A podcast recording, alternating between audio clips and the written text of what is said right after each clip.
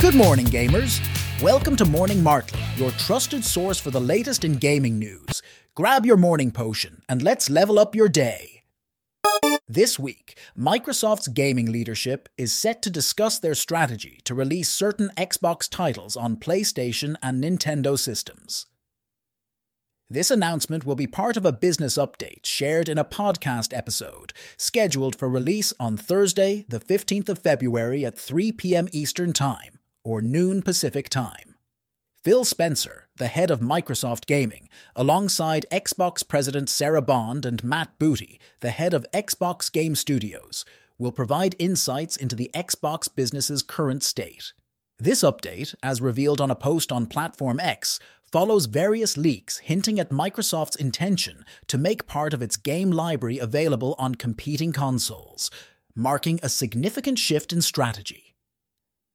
Speculation has been rife, especially after rumors suggested that high profile exclusives like last year's Starfield and this year's Indiana Jones and the Great Circle might also be included. This news has stirred the Xbox community, with reports of unease among Xbox staff regarding these developments.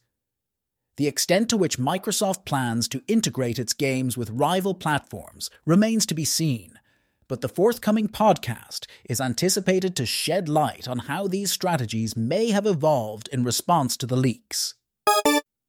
Due to a significant bug that improperly scaled the burn status effect, Suicide Squad Kill the Justice League will introduce a new leaderboard.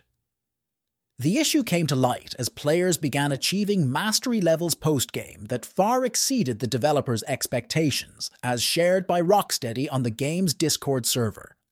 This bug led to the burn damage increasing with the mastery levels, a scenario not intended at the game's launch. Rocksteady is currently addressing this scaling issue and plans to reset the leaderboard once the correction is implemented. The Thaumaturge, initially scheduled for an earlier release, is now set to debut on the 4th of March. 11 Bit Studios, the publisher, announced this delay on social media, attributing the decision to the crowded release schedule of February.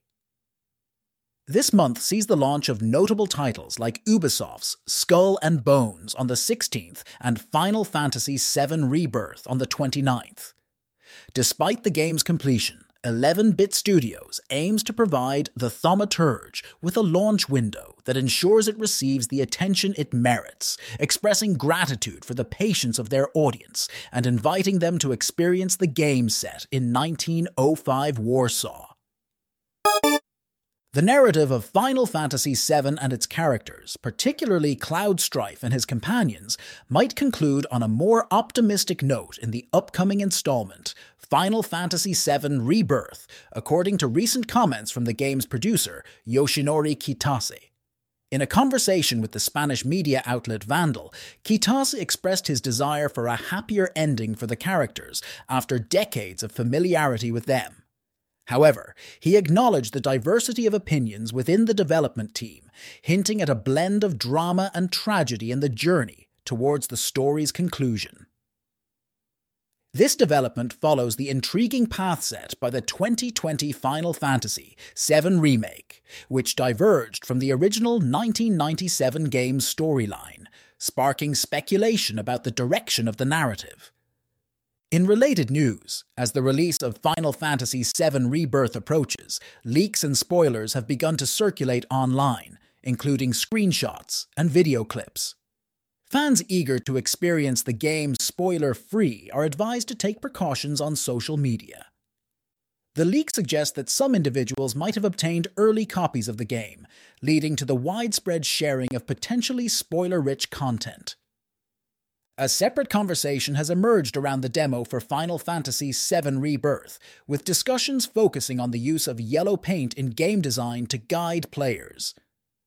This design choice, while common, has sparked debate among players on X, reminiscent of similar discussions around other game demos. Arrowhead Game Studios, the developer behind Helldivers 2, has issued an apology for ongoing issues plaguing the game and stressed the importance of rest for its team following server maintenance aimed at addressing several problems. Despite efforts to fix issues related to logins, server capacity, and progression, challenges persist. Arrowhead's commitment to resolving these issues was underscored by a pause to allow the development team to rest before continuing their efforts. In the realm of game monetization, Arrowhead's CEO Johan Pilestedt shared insights on the company's philosophy towards microtransactions in Helldivers 2.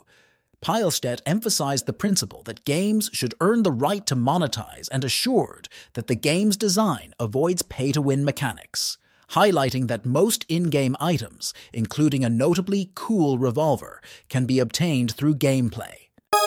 That wraps up today's episode of Morning Martlet, where we ventured through the twists and turns of the gaming industry. And until next time, keep playing, keep dreaming, and keep listening to Morning Martlet.